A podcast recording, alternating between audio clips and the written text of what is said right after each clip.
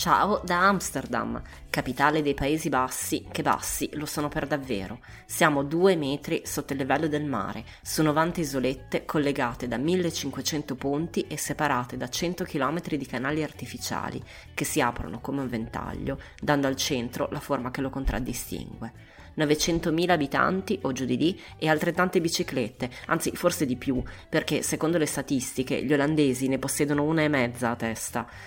170 nazionalità diverse, un mucchio di expat provenienti da tutto il mondo, fiori, molti fiori, e vetrine dove le forme di Gouda, il formaggio nazionale, troneggiano impilate, la casa dove Anna Frank scrisse il suo diario e il museo con la più grande collezione di Van Gogh al mondo, marijuana e luci rosse, il luogo dove Gerhard Heineken aprì un micro birrificio che poi diventò un impero.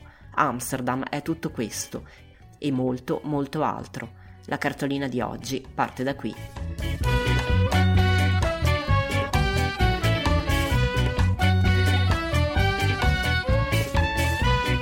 State ascoltando Saluti e Baci, il podcast che vi manda le cartoline dai luoghi più belli del mondo. A scriverle sono io, Federica Capozzi, giornalista di mestiere e viaggiatrice per passione.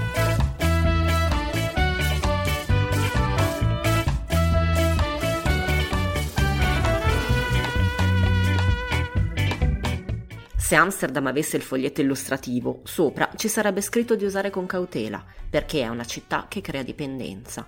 E non c'entrano i coffee shop. Dai, chi se ne frega dei coffee shop, davvero?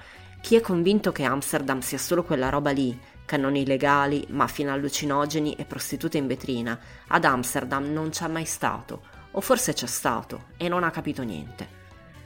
Quindi ora la vera verità ve la rivelo io, casomai vi fosse sfuggita. Amsterdam è uno di quei posti dove vai una volta e ci vuoi subito tornare, dove quando pensi che stai per ripartire ti viene già la nostalgia, anche se sei ancora lì, e ti senti un emerito idiota per quell'inutile malinconia che ti pervade.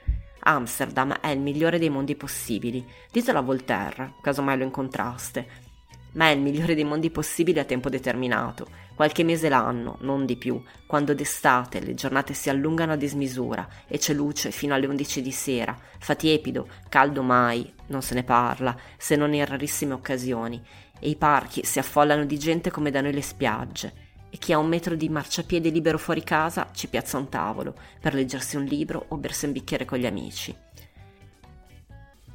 In questi momenti di grazia i canali del centro scintillano di riverberi e di riflessi, i colori si saturano all'impossibile e ogni scorcio è fotoricordo, hashtag no filter per capirci. Le case alte e strette, tutte storte perché poggiano su quella che un tempo era una palude, si specchiano nello specchio liquido dell'acqua, si amplificano, raddoppiano.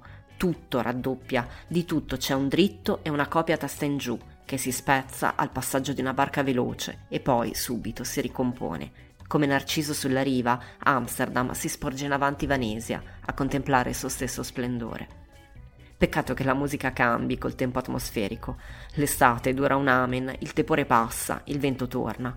Piove ed è grigio e fa freddo, la perfezione non esiste, scordatevela, l'idillio si rompe come la pelle delle mani esposte al gelo quindi alla domanda vorresti vivere ad Amsterdam? La mia risposta è mm, sì, grazie, possibilmente sui canali in zona Jordan, in un appartamento con le finestre grandi, enormi, una selva di piante verdi e i mobili di legno chiaro, una di quelle case senza tende dove la gente che passa guarda dentro e dice mamma mia che bello. Sì, vorrei vivere qui, così, ma solo per quattro mesi l'anno, cinque al massimo.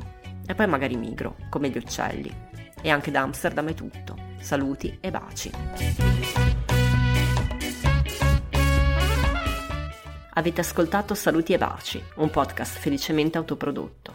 Ringrazio Giorgio Ghezzi per il suo aiuto prezioso. Mentre aspettate che il postino vi recapiti la prossima cartolina, leggetemi su www.ramonderan.com, il mio blog di viaggi e di persone, e seguite Montone, la nostra mascotte, su Instagram. Ram on the run, tutto separato da underscore.